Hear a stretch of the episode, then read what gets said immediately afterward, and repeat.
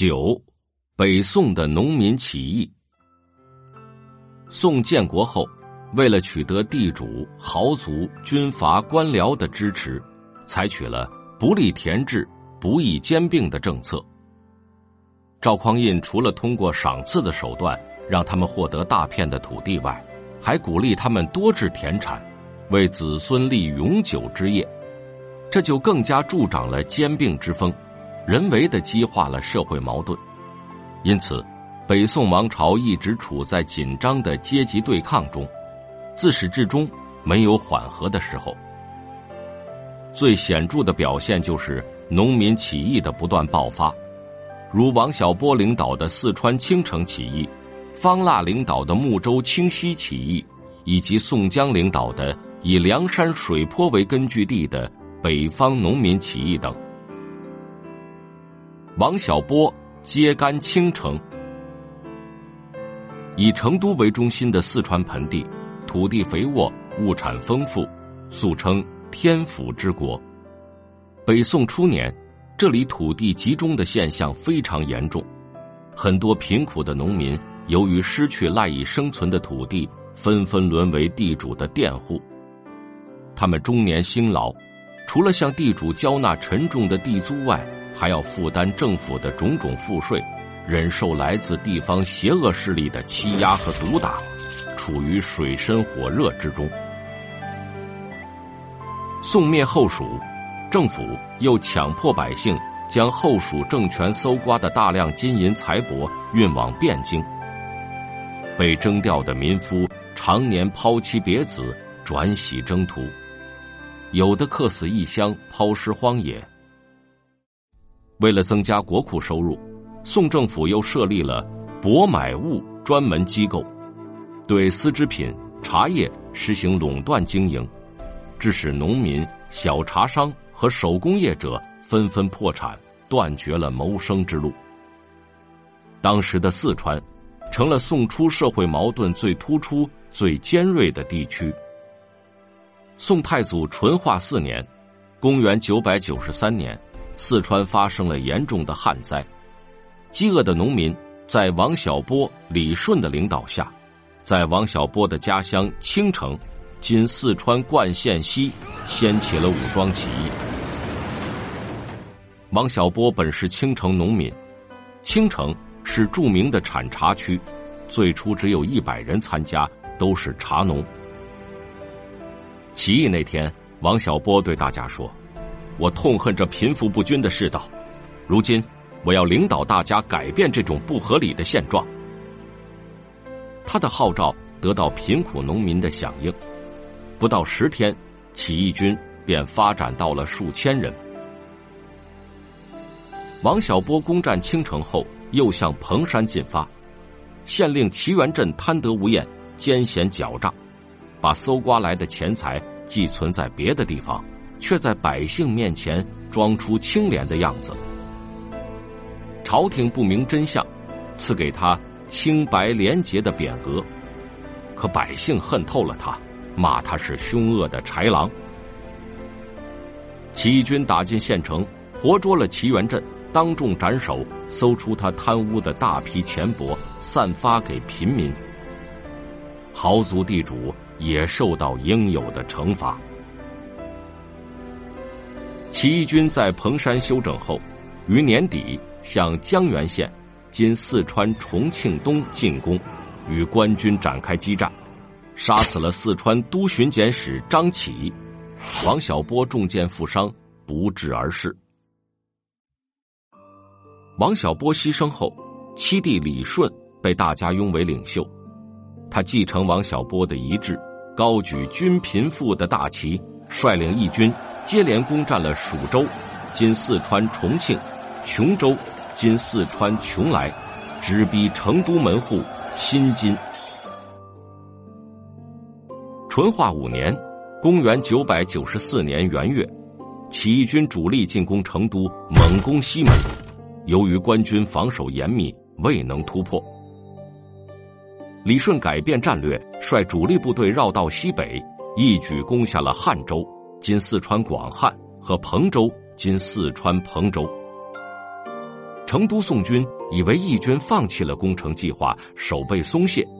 李顺调转头来向成都突然猛攻，知府郭载率领残兵败将，在夜幕掩护下逃往梓州（今四川三台）。几天后忧愤成疾，一命呜呼。李顺占领成都，建立政权，国号大蜀，年号应运，自称大蜀国王。军队称大蜀雄军。他牢记王小波均贫富的主张，召集豪族大户，勒令他们留下少量家用，交出其余财产分给贫苦群众。这是北宋农民起义军的创举。李顺一方面安定社会秩序，加强防务，一方面分兵攻占了附近州县，占领了。北起剑门，南到巫峡的广大地区，控制了长江上游，经水路可东下两湖，经陆路入陕可东进汴京。李顺还铸造了两种新钱，一叫应运通宝，一叫应运元宝，在大蜀流通。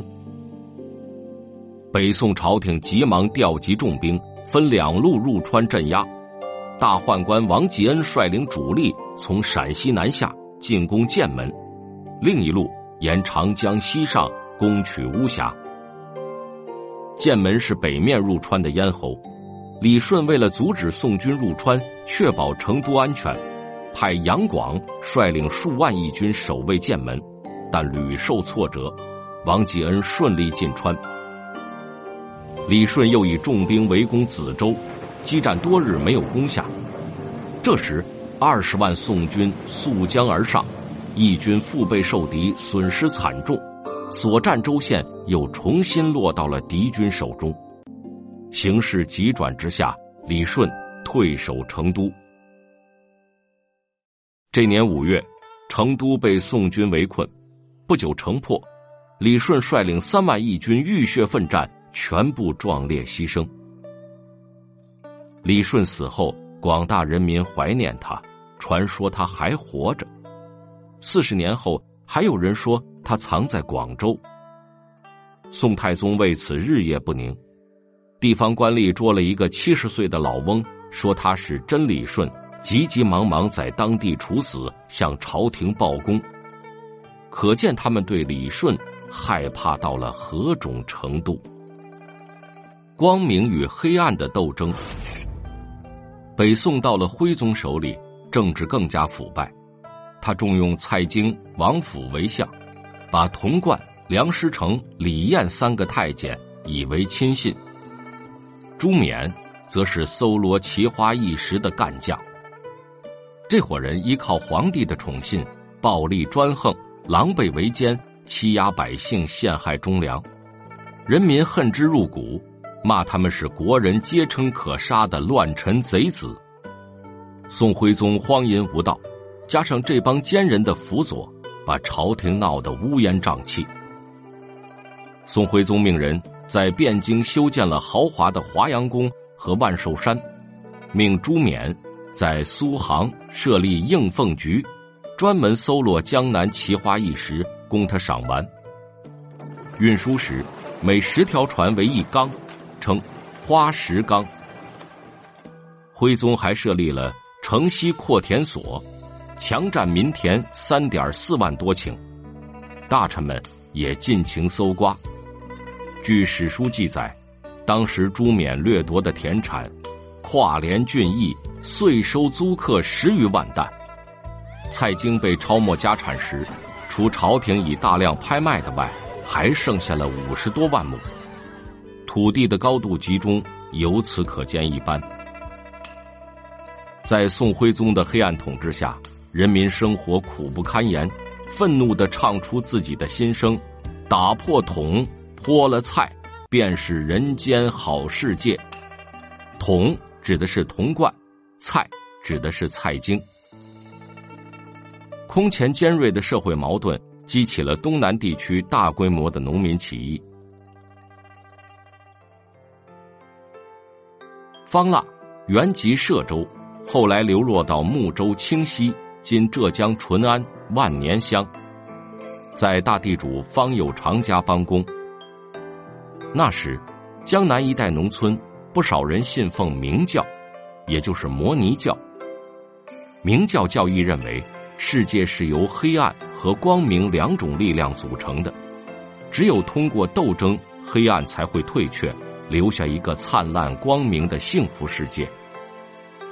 这些说教对广大贫苦群众来说具有很大的吸引力。方腊是个不安本分的人，看到明教在群众中的影响，便参加了这个宗教团体，后来当上了头领。当时东南沿海经济比较发达，是北宋王朝掠夺的重点地区。清溪盛产的竹木、漆茶等经济作物，每年都被政府大批征调。加上朱冕以搜集花石为由，借机敲诈勒索，人民的反抗情绪随着统治阶级与日俱增的逼迫不断高涨。宣和二年，公元一一二零年十月。方腊杀了方有常一家，在清溪县方圆洞发动起义。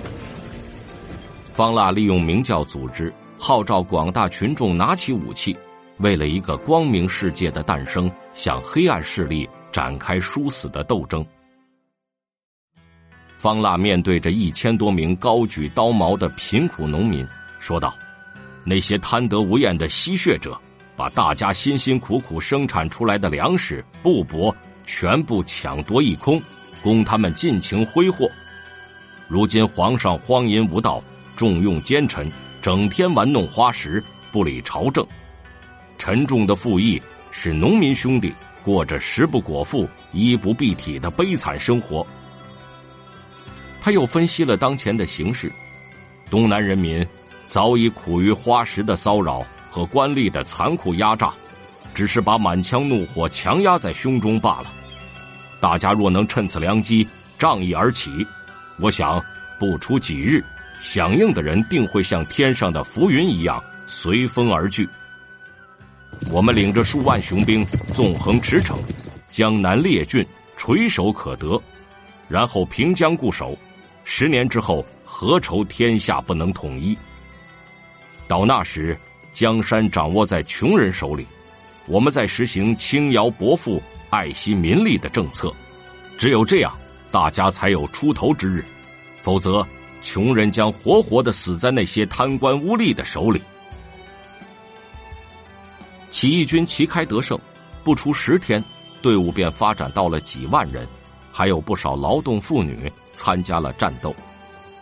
十一月初，方腊建立农民革命政权。自称圣公，定年号为永乐。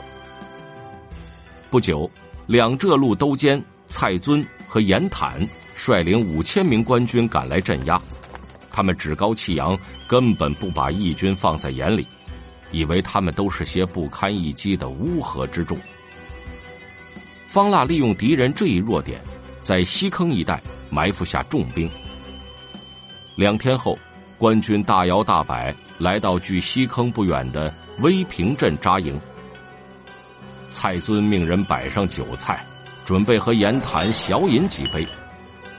他俩还没坐定，便听见远处传来喊杀之声。蔡尊和严坦连忙披挂上马，领军冲出辕门。原来是小股义军向威平镇方向杀来。官军迎上前去，不几个回合。义军便节节败退。蔡尊坐在马上，轻蔑的笑道：“一群乌合之众也敢与我对阵，真是不知天高地厚。”遂下令收兵。回营刚举起酒盅，不料又一支义军冲杀出来。这下可真惹恼了都监大人，他一跳老高，把杯子摔在地上，命令部队停止烧饭。火速出兵追击。严坦说道：“请大人仔细思量，这股叛贼专是骚扰，又不敢战，莫非是方腊的诱兵之计？”蔡尊不以为然，命令部队紧追不舍。眼看到了西坑，已经人困马乏。这时有人向他报告，叛军已经逃得无影无踪。蔡尊这才开始惊疑起来，正待下令撤退，突然火把通明，鼓声大作，只见成千成万的义军战士手执大刀长矛，从四面八方蜂拥而来。不到一个时辰，蔡尊、严坦的五千名官军全被歼灭，蔡尊、严坦二人也成了刀下之鬼。方腊乘胜攻取清溪县城，不久又连下睦州（今浙江建德）、歙州、衢州（今浙江衢州）、处州（今浙江丽水）、杭州、婺州（今浙江金华）等六州五十二县。斗争的烈火以燎原之势燃遍了浙江、安徽和江苏的许多地区。饱受官府欺压和地主剥削的贫苦农民。纷纷组织起来，杀贪官、城豪强，迎接方腊。不到三个月的时间，义军总人数将近百万，震动了整个东南。方腊的胜利引起了北宋朝廷的极度恐慌，徽宗急忙召集童贯等人商量对策，决定一方面派童贯率领十五万官军赶赴前线镇压。一方面假惺惺的下罪己诏，做一些不痛不痒的自我批评，宣布撤销专为他搜刮奇花异石的苏杭应凤局，停止花石纲的征敛，罢免了朱冕的官职，妄图以此瓦解义军的斗志。后来徽宗又下了八次诏书威胁利诱，可方腊意志坚定，丝毫不为所动。宣和三年初，正当起义军围攻秀州（今浙江嘉兴）时，童贯率领的十五万官军已经过了长江，一路指向杭州，一路进攻歙州，准备在睦州会师。起义军人数虽多，但兵力分散，只顾夺取州县，没有建立根据地，加上兵器粮饷不足，不出多久。原来攻占的地区又落到了敌人手里，兵员损失惨重。方腊撤出杭州后，率领一支精锐部队杀出重围，辗转回到了清溪县邦元洞的丛山峻岭之中。令他高兴的是，这里的群众仍像先前一样欢迎他、热爱他，把他领导的队伍当做自己的亲人。他要凭借这些群众。同敌人长期周旋，东山再起。官军追到邦元洞，面对着高耸的山峦、茂密的丛林和羊肠式的小道，望山兴叹，只得驻兵山下。这年四月，方腊部下一个叫方庚的叛将，恬不知耻，为官军带路，童贯才得以入山。敌军打进邦元洞时。义军英勇抵抗，终因寡不敌众，伤亡惨重。方腊及其家属和部分将领三十多人被俘。八月，方腊在汴京英勇就义。方腊死后，分散在各地的余部七万多人，在敌人的包围下继续战斗了近一年之久，直至宣和四年，邦元洞山区才被宋军。全部占领。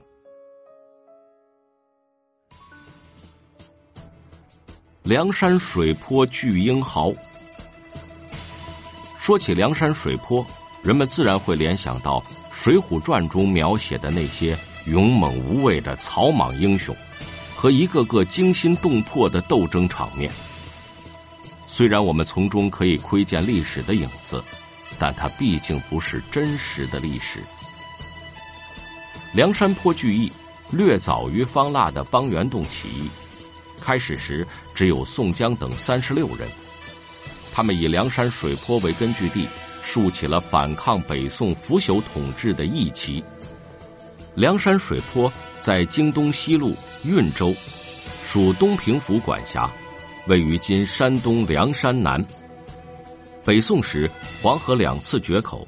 使梁山附近洼地形成了一个方圆八百里的湖泊，这里港岔纵横，河尾丛生，地势险要，附近州县的农民大都靠捕捞湖里的莲藕、鱼虾为生。统治者实行扩田政策后，梁山坡变成了皇室的公产。凡是挖藕、采莲、捕鱼、捞虾的人，都得交纳租税。后来还把税额固定下来，每县平均十多万贯，不管年景好坏，都得照旧交纳，不得减免。被逼上绝路的农民只得逃上梁山，在宋江等人的领导下，掀起了轰轰烈烈的反抗官府的武装斗争。义军人数不多。但组织严密，行动灵活，具有很强的战斗力。他们经常出入河北、山东等北宋统治的心脏地区，攻打州县，惩治豪强。朝廷大为恐慌，调派官军镇压。起义军避实就虚，攻其不备，屡次以少胜多，打得官军晕头转向。这时，南方的方腊攻打州县，屡战屡胜。已使徽宗寝食不安。现在又有宋江等人造反，叫他不知如何是好。一天，太监送来亳州知府侯蒙的奏章，现借刀杀人之计。他写道：“宋江的部下有勇有谋，官军闻风丧胆，屡战不胜。与其战而无功，不如赦免他们，令其率众去征方腊。”以贼制贼，一箭双雕，何愁天下不定？徽宗览毕，心中大喜，觉得这是一条绝妙好计，便命侯蒙为东平知府，带着诏书负责办理招安事宜。侯蒙走后，宋徽宗心里并不踏实。原来，在宣和元年的时候，他也曾下过招抚宋江的诏令。可是宋江等人却攻打青州，不予理会。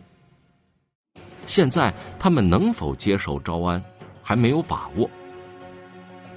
宋徽宗哪里知道，那封诏书在宋江心灵上引起了极大的动摇，只是因为李逵等人的坚决反对，才未投降。不过这回侯蒙还没有到任就病死了，招安的计划也就搁了下来。这时，梁山坡有人提出攻打汴京的计划。宋江审时度势，觉得官军力量过大，不能硬打硬拼，遂出兵攻打淮阴（今江苏邳州东），接着又转战于江北广大地区，向楚州（今江苏淮安）、海州（今江苏连云港）挺进，旨在截断宋朝的运粮通道。宣和三年，海州知府张叔夜受命镇压和招抚梁山坡起义军。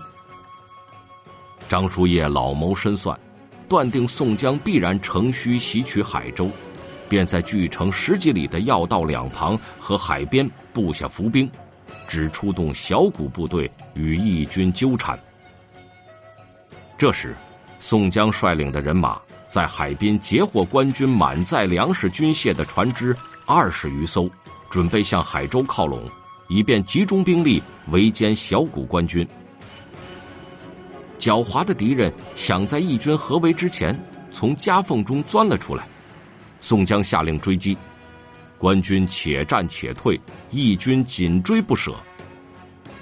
张叔夜埋伏在海边的军队乘机袭击起义军正待起运的船队。宋江闻报。方知中了敌军声东击西之计，连忙拨转马头返回海滨，可船队早就成了一片火海。还没等他喘气，十面埋伏的官军又冲杀过来，义军被分割包围。宋江率领少数人马左冲右突，没能杀开一条血路。晚风中传来了张叔夜嘶哑的声音。现在你们已经陷入了官军的铁壁重围，绝无逃脱的希望。皇恩浩荡，只要你们放下屠刀，改恶从善，接受朝廷的安抚，便可既往不咎。何去何从，就在此时。形势已不容宋江犹豫，要么杀身成仁，要么毁名气节。最后，宋江做出了遗恨千古的决定，向官军呈献降表。宋江投降了，但梁山坡英雄的斗争仍然继续着。不久，宋江等人忍受不了官军的压迫，再次举行起义，但终被宋军镇压下去。